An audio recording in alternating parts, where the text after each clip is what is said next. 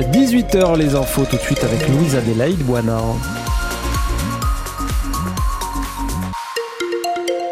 Les Bétunois ont voté, ils sont pour l'armement de la police municipale. Oui, c'était une promesse du maire UDI, Olivier Gacker. Il a invité ses concitoyens à voter pour ou contre cet armement pendant tout le mois de novembre et les résultats sont tombés ce matin. Plus de la moitié des votants est pour. Les 23 agents municipaux bétunois seront donc armés à la fin de l'année prochaine. Pour l'instant, ils ne disposent que d'une matraque et d'un taser. Une excellente nouvelle pour Caroline Parmentier, la députée RN de cette circonscription. Je trouve que c'est un, en effet un bon On sait ce qui se passe quand même euh, euh, de plus en plus dans nos régions. Il s'est passé euh, quelque chose de très grave à Arras il y a quelques semaines. Je pense que les policiers, pour la sécurité des policiers eux-mêmes et pour la sécurité des citoyens, je pense que c'est une bonne chose. Bien évidemment, il faut que ces policiers reçoivent une formation spécialisée là-dessus. Une arme, c'est d'abord dissuasif. Nous sommes bien d'accord. On peut évidemment brandir son, arme et ne pas en faire usage. Je pense que ça va rassurer les, les, les Bétunois, en effet. Et l'armement des policiers divise dans les rangs de l'opposition, surtout que le taux d'abstention a été de 70% pour ce vote.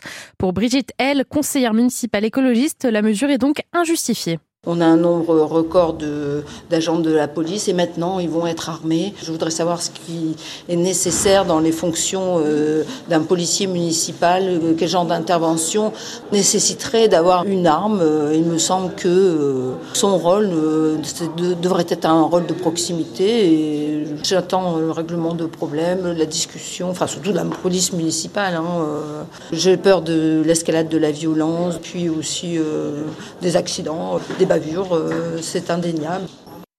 Plus de la moitié des 25 000 policiers municipaux français sont aujourd'hui équipés d'une arme à feu dite létale. Le corps d'un homme de 50 ans a été retrouvé près d'une voie de chemin de fer en contrebas d'un pont à Wimereux cet après-midi. C'est un conducteur de TGV qui l'a aperçu depuis sa locomotive.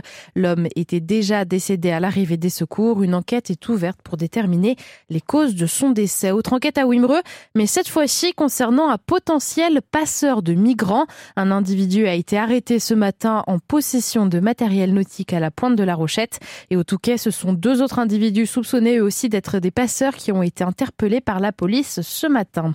Après avoir été arrêtés pendant 7 heures, la circulation des TER a repris à 16 heures entre Lille et Aubourdin.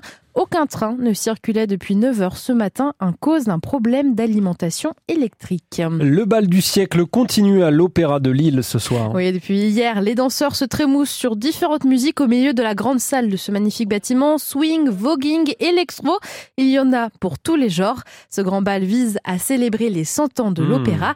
Il faut, il faut réserver sa place pour y participer.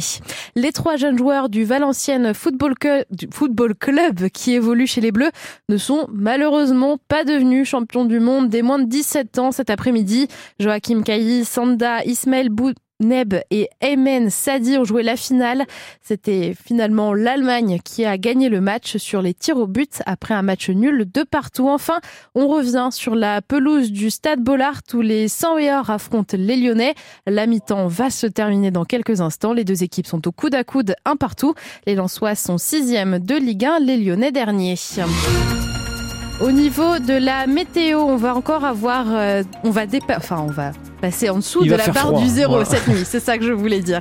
Voilà, on va avoir zéro en moyenne un petit peu partout dans le nord et du Pas-de-Calais. Ça va descendre à moins 1. On ne devrait pas aller plus bas normalement cette nuit. Par contre, demain matin, il devrait y avoir quelques petits flocons dans le Pas-de-Calais du ah côté de Rente de Renty euh, notamment. Et au niveau des températures, il fera 0 à Dunkerque, il fera 1 degré à Berck. Attention, il y aura des pluies verglaçantes demain matin. Il fera moins 1 à Arras, à Saint-Paul-sur-Ternoise, également à Cambrai. Là où il fait le plus froid, ce sera à Vennes-sur-Elpe, moins 3 demain matin. Et sinon, dans le reste euh, du nord, dans la métropole lilloise, dans le Valenciennes, il fera 0.